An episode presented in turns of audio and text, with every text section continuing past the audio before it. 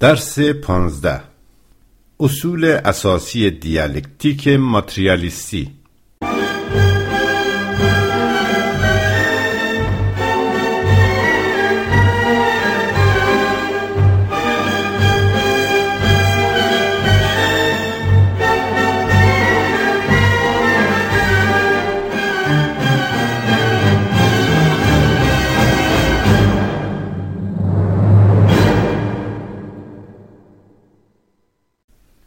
یک اصول یک علم عبارت است از شالوده ها و ستون های اساسی و احکام پایه‌ای آن اصول فلسفی نیز عبارت است از مجموعه ای از محمل های عمومی و شالوده های راهنما و اساسی که در سطح معین شناخت و در شرایط معین تاریخی اجتماعی سیمای یک جهانبینی را مشخص می سازد.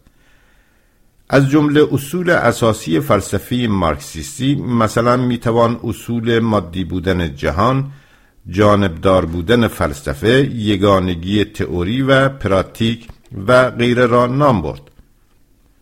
اصول مشخص علم دیالکتیک کلی ترین جنبه های دیالکتیک عینی اشیا و پدیده ها و من جمله خود شناخت را منعکس می کند از نظر تسهیل آموزش می توان این اصول را چنین گروه بندی کرد. نخست دو اصل پیوند و تکامل که اصول اساسی و شالوده دیالکتیک است. یک اصل مشعر بران است که دیالکتیک آموزش تکامل دائمی جهان است و اصل دیگر اینکه دیالکتیک آموزش به هم پیوستگی و ارتباطات متقابل کلی اشیا و پدیده هاست. سپس دو اصل بررسی عینی و بررسی مشخص و تاریخی که خصلت اسلوبی دارند و از دو اصل اول ناشی می شوند. این دو اصل اسلوبی دیالکتیک می طلبند که بررسی و مطالعه واقعیت اولا به طور عینی ثانیا به طور مشخص و تاریخی صورت گیرد. این اصول را توضیح می دهیم دو اصل اساسی اول. دیالکتیک آموزش تکامل است دیالکتیک مارکسیستی جهان را بدان گونه که هست یعنی در حرکت و تغییر و رشد و گسترش دائمی آن مطالعه می کند لنین می‌گوید برای شناخت واقعی شیء باید آن را در تکامل و حرکت و تغییر در نظر گرفت این واقعیت یعنی تغییر و تحول دائمی همه اشیا و پدیدهای جهان را علوم مختلف و تجربه روزمره و فعالیت اجتماعی تاریخی بشر به اثبات می رساند. در جهان همه چیز تغییر می کند.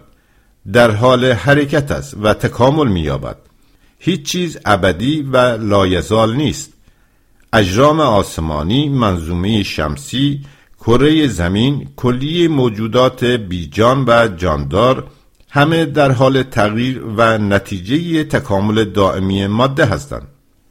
طی همین تکامل است که انسان پدید می شود جامعه بشری نیز در حال تکامل و پیشرفت دائمی است.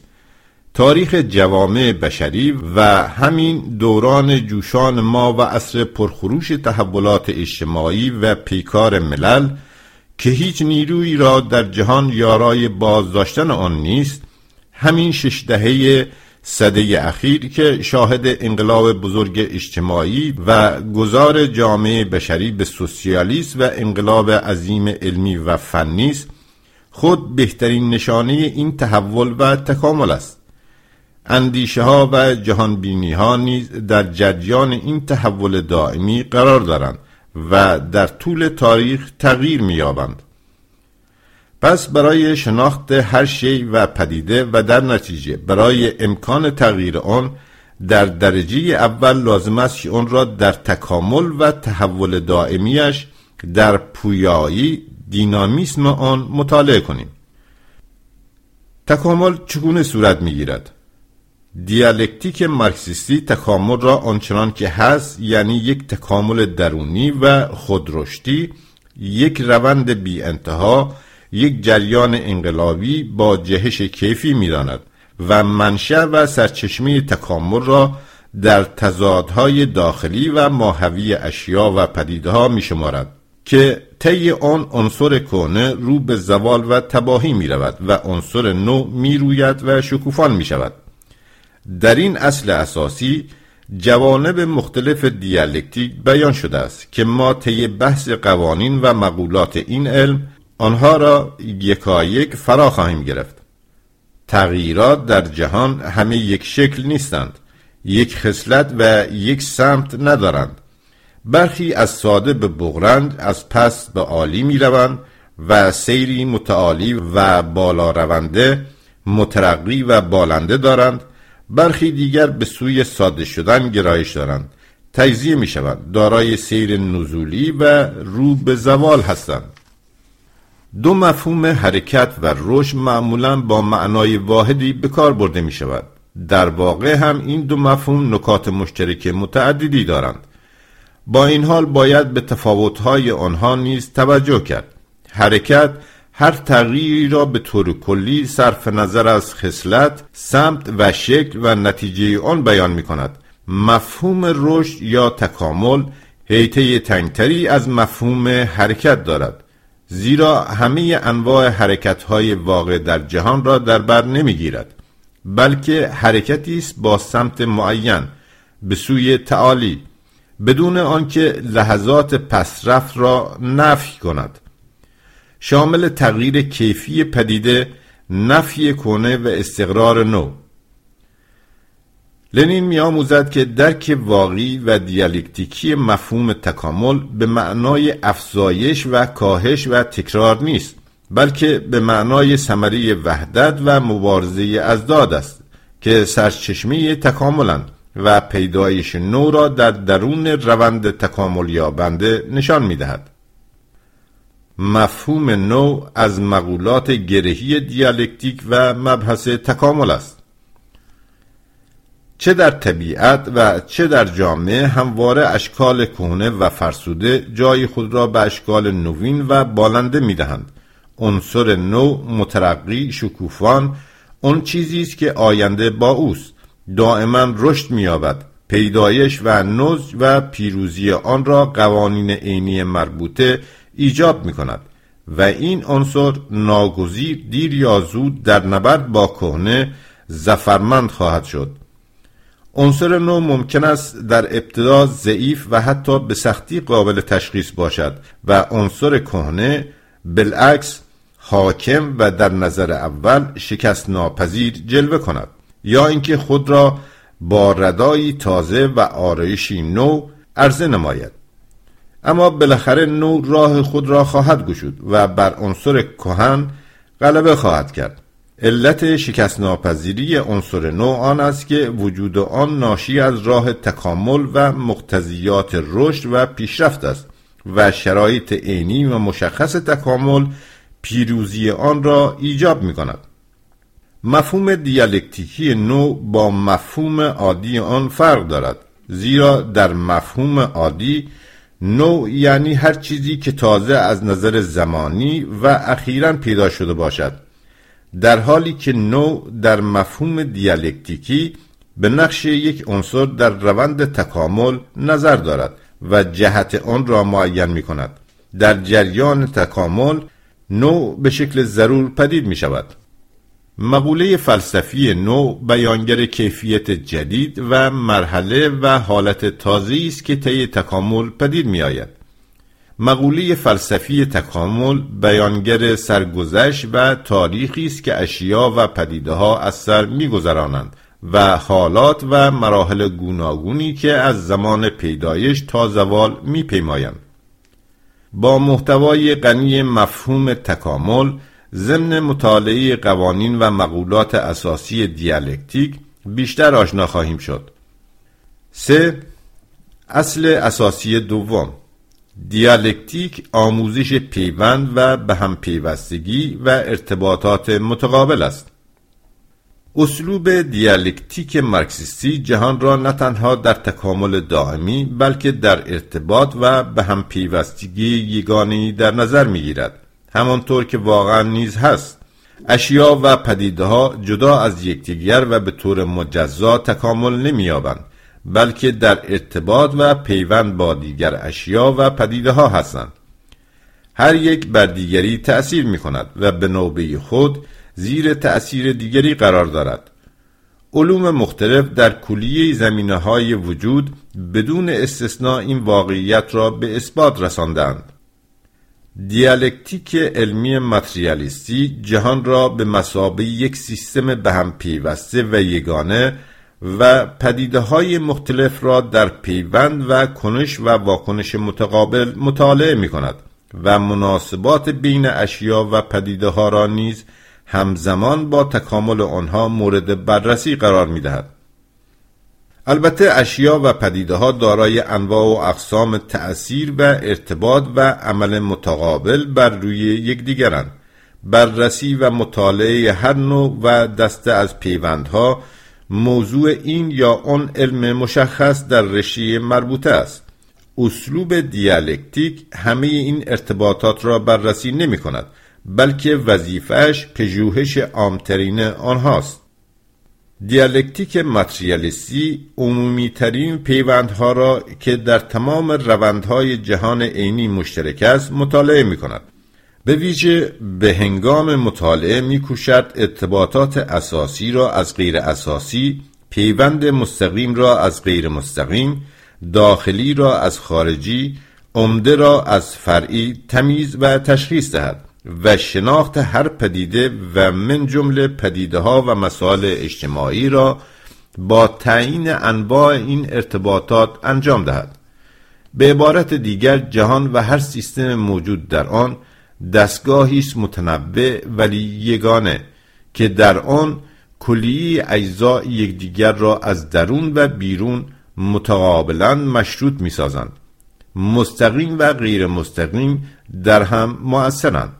ولی تنها یک رشته از این مناسبات و تأثیرات هستند که نقش عمده و ویژه را حائزند و در تعیین محتوا و سرشت هر پدیده عامل قاطع هستند.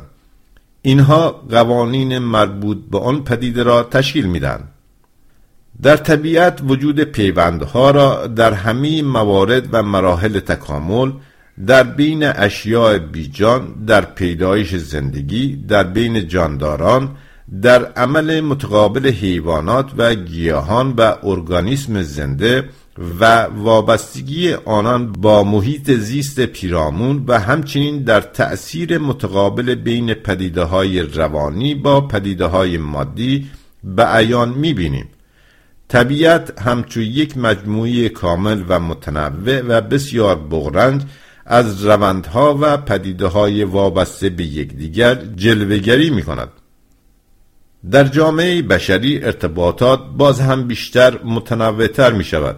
شالودی پیوند همگانی را در اجتماع مداومت تکامل مادی و تکامل بیوقفی نیروهای مولده تشکیل می دهد.